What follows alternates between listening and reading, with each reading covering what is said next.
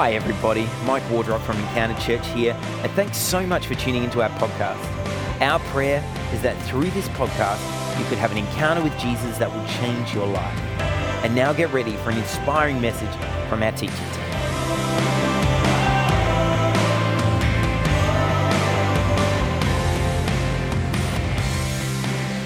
Honestly, anything I'm going to say to this morning is going to just be an echo of Paul in uh, Ephesians 2 um, because he explains it so short and succinctly. But I'm going to spend like half an hour doing that today. Um, so I wanted to say good morning and welcome back to church in 2022.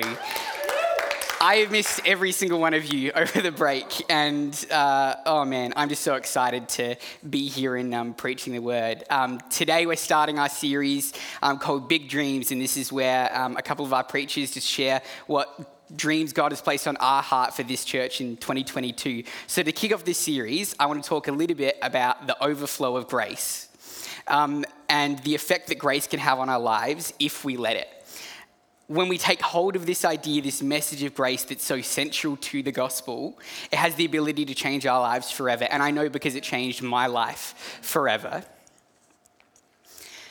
And I hope it changes yours too. See, I believe more than anything else in the world, what we need is grace. More than financial security, we need grace. More than fulfillment, we need grace. More than independence, we need grace. And more than even religion, we need grace. Each of these things I found lacking in my own life and compared to the glorious grace of God. And when I started coming back to church, I'd been away for a, a, little while. I was trying so hard to make up for the time that I had lost, the time that I'd been away. I'd been coming to um, every single service on Sunday, I'd been coming to and serving um, for about a year. Um, I was uh, going to life group every single week, and then I was also uh, just starting internship. And I would have said that I was a pretty good Christian at that point. But there was this longing in my heart, this really deep desire that I couldn't put my finger on. And the years prior to this, those years away, I was an absolute wreck of a human being. Um, I'd been diagnosed with chronic depression and, and social anxiety, um, and uh, suicide attempts had left me feeling worthless and, and hopeless. And I'd turned to um, porn and casual sex in order to try and feel this longing in my heart, this desire to be valued, to be loved as I am, to be affirmed and accepted for who I am. I felt burdensome to my family that I wasn't good enough. I felt like I was a burden to God.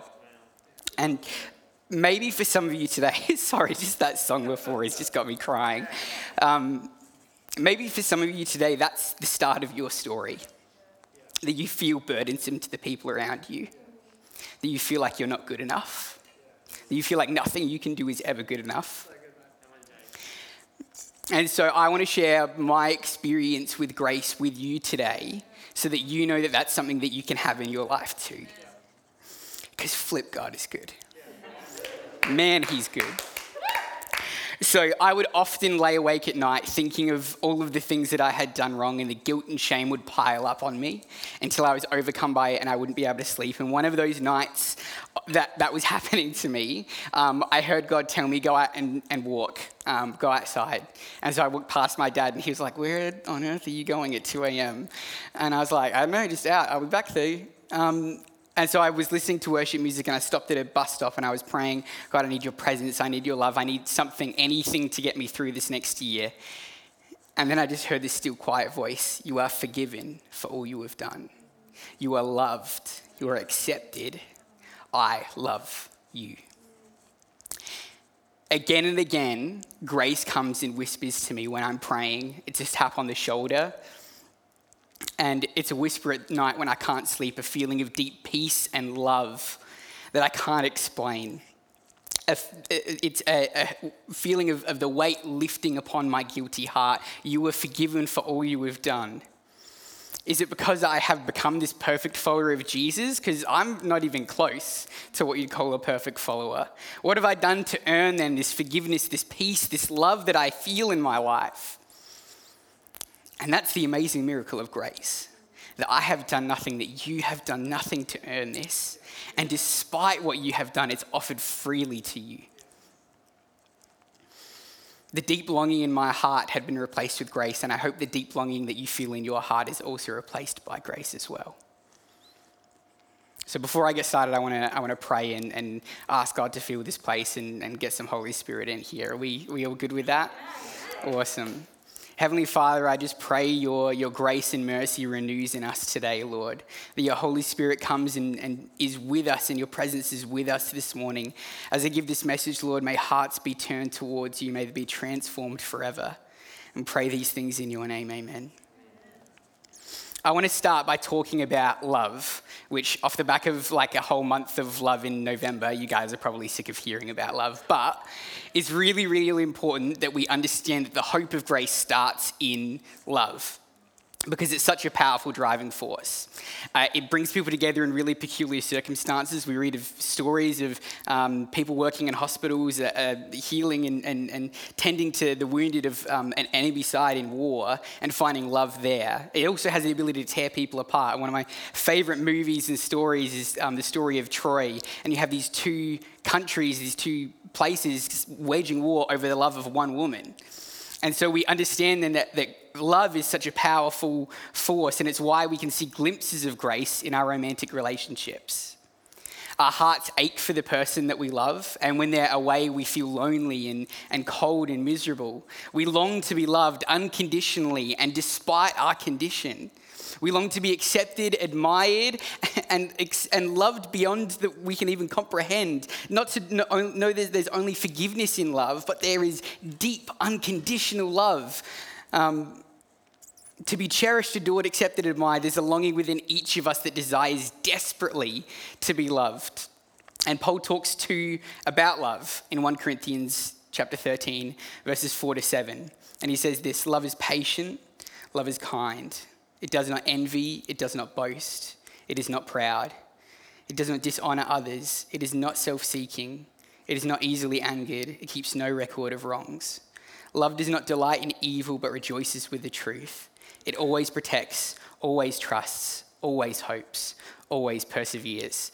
This passage is a really common pick for weddings, um, and a lot of preachers use this for weddings, and it's really obvious why, because it's a framework on how people should love one another. And I want to tell you it's a framework for how we should love one another. And it tells us how God loves us. The starting point of grace is love, and that in God's great love for us, He sent Jesus to die for us. Grace begins with an act of great love. And if you hear nothing else today, please hear this God loves you, and His grace is for you, and His forgiveness is for you. And like a lovesick father, He waits to hear that you have come home so that He can embrace you, not because He wants to scold you, but because He loves you. He loves you so desperately that um, Paul, uh, Jesus talks about this in, in Luke chapter um, 15, verse 20, in the story of the prodigal son. But while he was still a long way off, I want you to replace the he with you. While you were still a long way off, his, his father saw him and was filled with compassion for him. And he ran to his son. He threw his arms around him and he kissed him. This is the kind of love that God has for you, that he would run to you and he would embrace you. And I've spoken a little, about, a little bit about love this morning because it is really important to understand that grace comes from love. Only then can we start thinking about what grace exactly is, and that's what I'm going to attempt to do now. It's not exactly an easy task, though, so I'm going to rely on a bunch of theologians that have studied way more than I have and um, know more than I have. Um, grace is the free gift of God for the salvation of all people at all times. It's undeserved favor with God. It's forgiveness, love, and mercy from God to us, despite our circumstances. It's the very essence and nature of God's goodness and His love, and it helps us through giftings in the Holy Spirit and holds us through the toughest of times. And I know that this explanation doesn't go, okay, but you didn't pinpoint what exactly grace is. You just said what it's like and what it does for us. You didn't really say what it was, but um, that's because. Uh, it's not really something you can neatly put a pin in. It's not something that you can easily place. It's like beauty. Have you ever tried to explain beauty to someone? You just, it, it's beautiful because of what it is, not because of anything it's doing. This grace from God is despite us, and it's actually because of God that we have this grace. Not because we love Him, but because He loves us. Grace is central to the gospel, and without it, we miss the gospel entirely. We end up as legalists fighting and competing to try and earn the grace of God, or we end up cowering in fear from a God that is holy and who should judge us wholly and perfectly. So, in order for us to understand this word, this grace that's central to the message of the gospel, I've put some characteristics of what grace is in order to help us understand it a little bit better. So, firstly, grace is undeserved. We can never be, it can never be claimed as this fruit of faithfulness, right? It's a gift. Our passage from Ephesians earlier, Paul writes, For by grace you have been saved through faith, and it's not your own doing, but a gift from God. And I'll talk a little bit more about, um, I'll talk a little bit more uh, later about uh, this. Uh, but for now, you, what you need to know is that grace is what saves us, not our own faithfulness. And while faithfulness is commendable, Paul spends a significant amount of time in the New Testament saying that faithfulness, forgiveness, grace is not, a, not an act of works. And stop trying to make it an act of works. I'm not forgiven because of how much I read my Bible. I'm not forgiven because I attend church a lot. I'm not forgiven because I serve on team. I'm not forgiven because I give money. I'm forgiven because God has chosen to forgive me and he's chosen to forgive you as well. Grace is also unfair, and this is the scandalous part of grace that if a murderer who's responsible for thousands of deaths of innocents was to come and find the grace of God and truly repent, then they would be just as saved as I am. And this is the story, in fact, of a, a Khmer Rouge executioner named Comrade Duch, who was responsible for overseeing at least, as in minimum, 14,000 murders and tortures of the Cambodian people. He found the grace of God and he repented and became a born again Christian. And grace and salvation and God's forgiveness is on offer for him just as it is for you and I. How is this just, we could ask, though, that God would offer forgiveness to someone who would commit such awful acts of violence? In Matthew, verse 20, um, uh, chapter 20, verse 1 to 16, Jesus tells this similar story that those who were working in a vineyard um, for the entire day would get the same wage as those who would only work one hour. And verse 13 to 15 is really striking to this, this core message of unfairness. But he answered one of them, Friend, I'm not being unfair to you. Didn't you agree to work for a denarius? Take your pay and go. I want to give the man who was hired last the same as I gave to you. Don't I have the right to do what I want with my own money? Or are you envious because I'm generous? Those last words, are you envious because I'm generous, ring true. Paul, another murderer turned follower of Jesus, tells us in Romans chapter 6, verse 23 For the wages of sin is death, but the gift of God is eternal life in Christ Jesus our Lord. God isn't giving us wages, He gives us gifts. And in this case, the gift of grace. The same gift of grace given to Comrade Duch and Paul is on offer for you and I. We're not paid what we're due. So, how can we expect any who seek the grace of God to be paid what they're due either? What about justice then? Do they get off their crime for free? If, if I accept this grace of God, then do I just get off for scot free for whatever I do? No, because grace isn't free. It just didn't cost you or me. Cost Jesus. The full punishment of our sin was poured out onto Jesus on the cross. There is no punishment left for you and I. The full wrath of God was poured out on Jesus. There's no wrath left for sinners under grace, thanks to the work of Jesus on the cross. And because of this work, because of this cross, we know then that grace is also unashamed. Jesus was crucified to offer us grace, and he paid the price we were supposed to pay. He was nailed to a cross by his hands and his feet. He was humiliated. He was beaten and he was shamed. He was mocked. The most shameful death you could have in, in Roman times was crucifixion.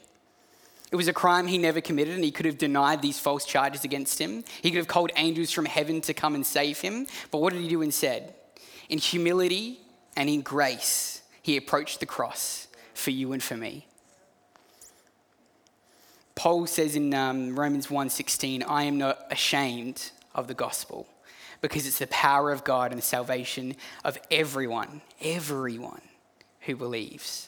Shame doesn't have a place within grace. We can see then that grace has to be unending too, because if it stops when we do something wrong, then it's not really grace, is it?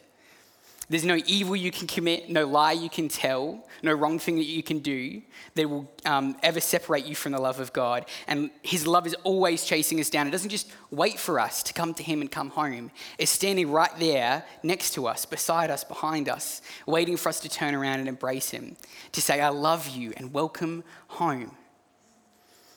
Years ago, when I was having a different suicidal episode, it was again 2 a.m nothing good happens after 2 a.m. Um, if I learn anything from how I met your mother. Um, I was ready to be done with my life at that point, and despite the time of night, my mother, father, and brother all came out to come and find me. Despite me telling them to go away, they wouldn't go away. Despite me ignoring them, they wouldn't relent. They had come to bring me home, just as God comes to bring you home. God loves you in the same way, despite all of the running, all of the hatred you might have for Him. He's still standing right next to you with arms open, ready to welcome you home. And I want to share this quote from Tim Keller you may be familiar with concerning the gospel.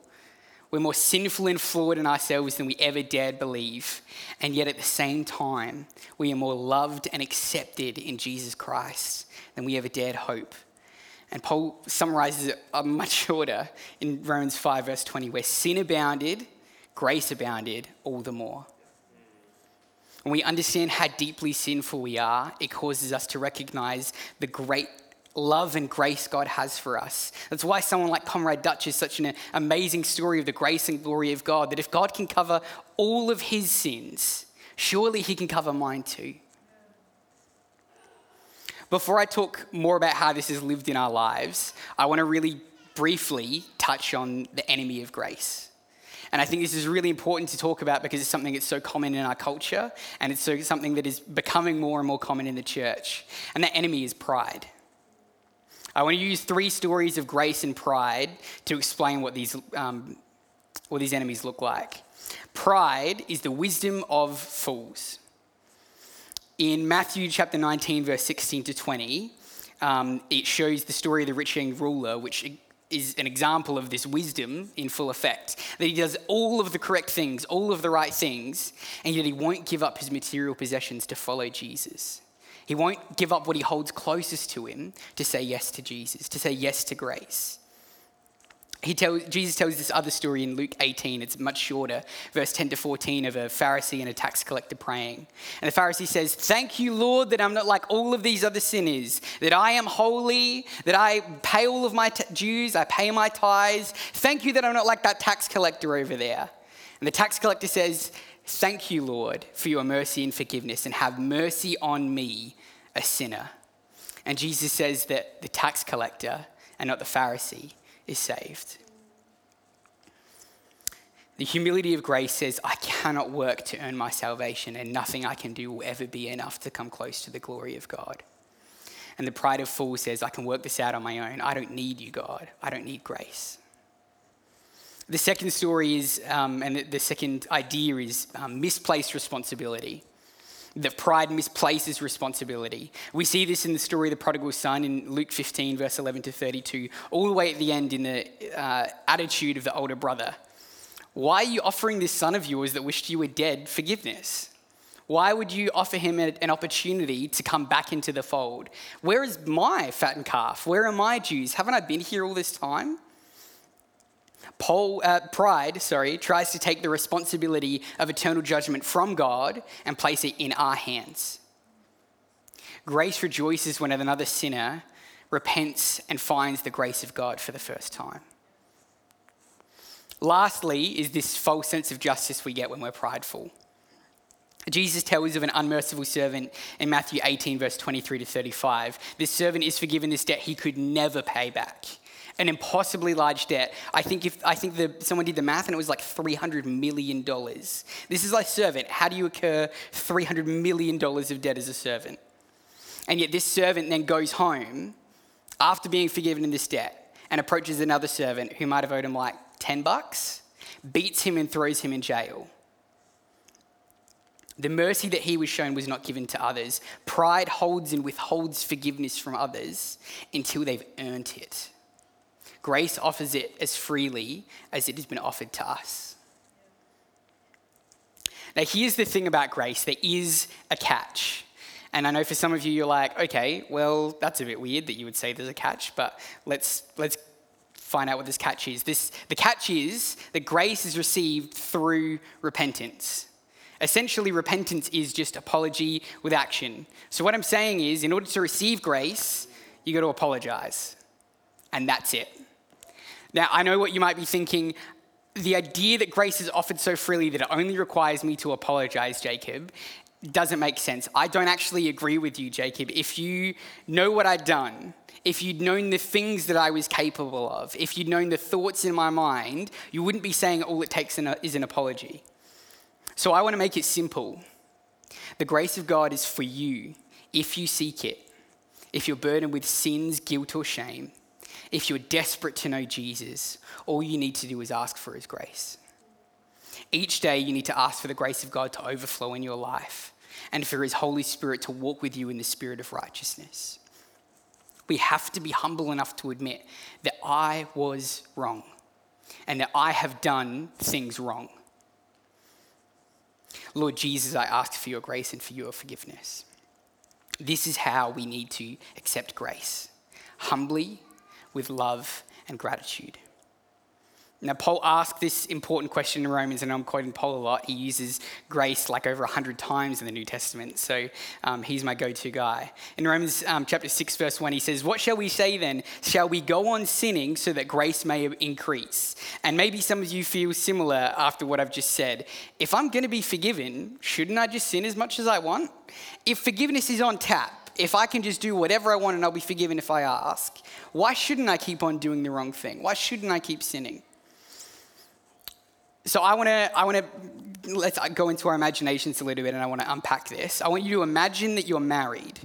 Now for some of you it's not very hard because you already are or you're really really really close. Next I want you to imagine a similar situation. No matter what you do, forgiveness is on offer. No matter how many times you cheat, no matter how many times you say awful and vile things to them, no matter how many times you physically or verbally abuse them, forgiveness is just a breath away. Knowing this, would you take all of the opportunities you can to be unfaithful? Would you take all the opportunities you can to say vile and awful things to them? Would you take all the opportunities to beat and abuse the person that you love? Knowing that you can because all you need to do is ask for forgiveness. When we love someone, we don't intentionally hurt them because we know that they will forgive us. We might accidentally hurt them in our anger, our grief, in our weariness or our selfishness. In this case, forgiveness is there when we do make mistakes. We're safe and secure in our relationship with Jesus because we know that the forgiveness is there when we mess up. When we fail to reach this unattainable goal of righteousness, perfect righteousness of God, we know the grace of God is there to cover us. All right. I'm going to take a pause. We're going to recap on everything I've just said because I've just said a whole bunch of stuff, and I'm going to do that before I start talking about how do we live in this overflow of grace? How do we overflow grace? So, recap grace comes from love.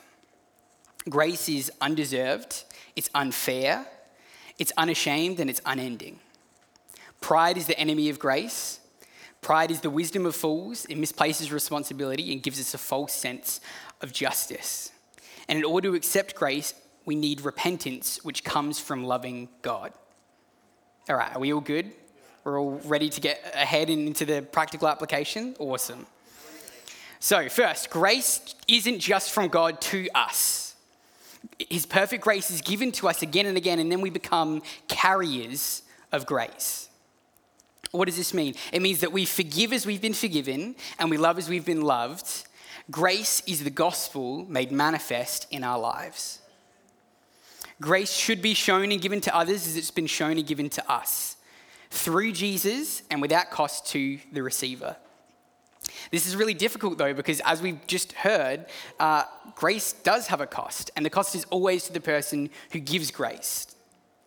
My parents sacrificed a whole night of sleep in order to bring me home.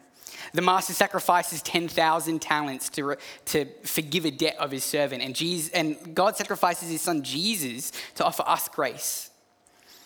It will always cost us to offer grace, whether it's our pride, our safety, or our comfortability. It will always cost us to offer grace. We have to offer grace, though, in a world that holds grudges, that cancels people, which holds such a high self importance at the cost of others. Where small slights and friendships and differing political views begin wars, where trust is earned and not given, and unforgiveness is a fair punishment for those who do you wrong, this world is desperate for grace. And guess who bears it? We do. We offer it on supply. We're the tap for grace. When we offer grace to others, we offer the exact same freedom that's been given to us. And before I move on, I want to touch really briefly on cancel culture because it's such a powerful example of unforgiveness and ungrace in our culture. For those of you who may be unaware, cancelling someone is a modern day social exile. If you're cancelled, you're cut off from your friends, your family, and you might lose your job and your relationship. And I want to ask you is it okay to cancel somebody? And if your answer is, yeah, absolutely, it's okay to cancel some people. Some people deserve to be cancelled. My question is, how much should they be cancelled? Is it enough if they lose their job? What if they lose their relationship with their friends? What if they lose access to all of their social media? What if they lose access to their family? It depends on, on what they do, right? It depends on how awful their thing is. Okay, well, where's the line? Where do we decide as a society where the line is for cancelling someone? How much ostracization does someone endure before they've repaid the debt that they owe to society? Follow up question What does Jesus say about cancelling people? It'd be really easy to say that we were cancelled by God. We were outcast from the garden and separated from his eternal presence. And yet, what's Jesus' response? Does he mock us and laugh at us? Does he laugh and, and see this, the mess we've got into and say we deserve to be separate from God? No. What he does is he comes into our situation. He comes down to earth and he says, I am here for your forgiveness, to offer you grace and back in favor with God. He lays his life down to offer us grace. And in response to this grace in our lives, do we then offer unforgiveness when we or our society or our community has been wronged? What if they haven't even apologized, Jacob? Let's like take a step back. You said that you have to apologize to get grace.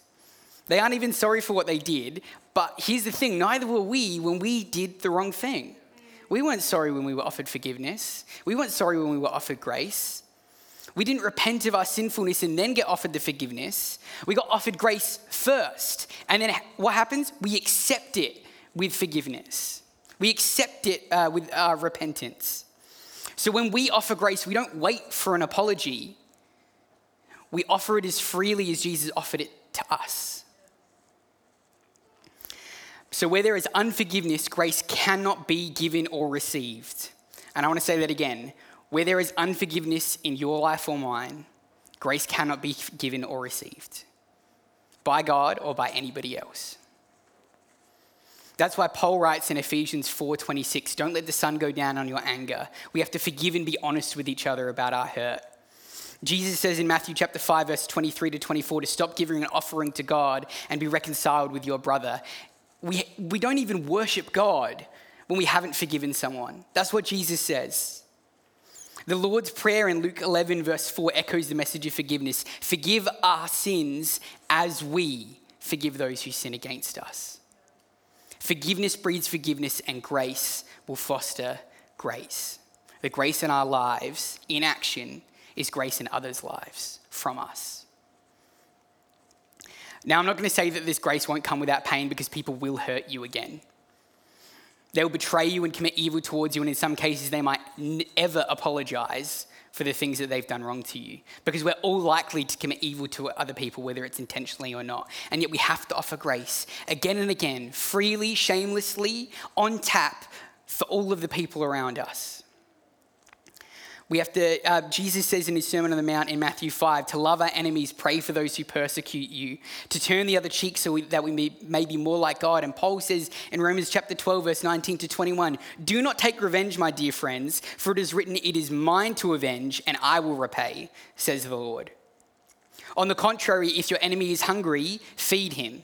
If he is thirsty, give him something to drink.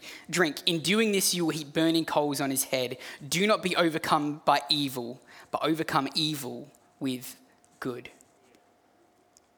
Martin Luther King summarizes this too darkness cannot drive out darkness, only light can do that. Hate cannot drive out hate, only love can do that. This is one of the men who was the most hated person of his time. And what was his response? His response was hate, and hate brings war. But when I love my enemies, I make them my friends. Hate, uh, if we want to end the cycles of hate in our lives and the cycles of unforgiveness, we need to offer grace unashamed, unfair, undeserved, unending grace. When we receive the grace of God and we show the grace of others, the grace of God to others, we then get to start seeing real change in our world. Chains of sin and shame broken, lives full of hurt and pain healed, and families broken through unforgiveness restored. There's nothing more powerful than grace. My dream is that we're a church full of the grace of God, that we overflow this grace we've been given to all of those around us, even if it costs us all that we have. That grace would break down the barriers we've put up with our neighbors, and that grace would be the defining thing of our walk with Jesus. Who in your life do you need to offer grace and forgiveness to today? There's this old song with these beautiful lyrics about grace called Turn Your Eyes Upon Jesus, and I want to share it with you this morning. Turn your eyes upon Jesus, look full in his wonderful face and the things of earth will grow strangely dim in the light of his glory and his grace. Lord Jesus, I pray right now that the things of earth, Lord, the anger, the contempt, the hatred, the selfishness in our hearts, Lord, that they would grow strangely dim in the light of your glory and your grace. Lord, that your love is known upon, among people, Lord, that your grace is poured out from this community to others. Lord, I pray that we may know your grace fully in our own lives. I pray for your mercy to reign in our life, Lord. And I pray these things in your name. Amen.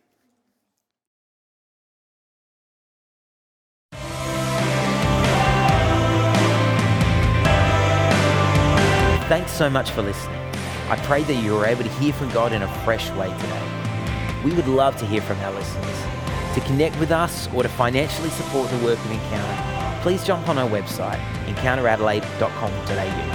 And if you enjoyed this podcast, don't forget to jump onto iTunes, Spotify, or your podcast provider and give us a rating and review. Or share this message on your social media accounts and tag us at Encounter Adelaide. God bless. Have an amazing week.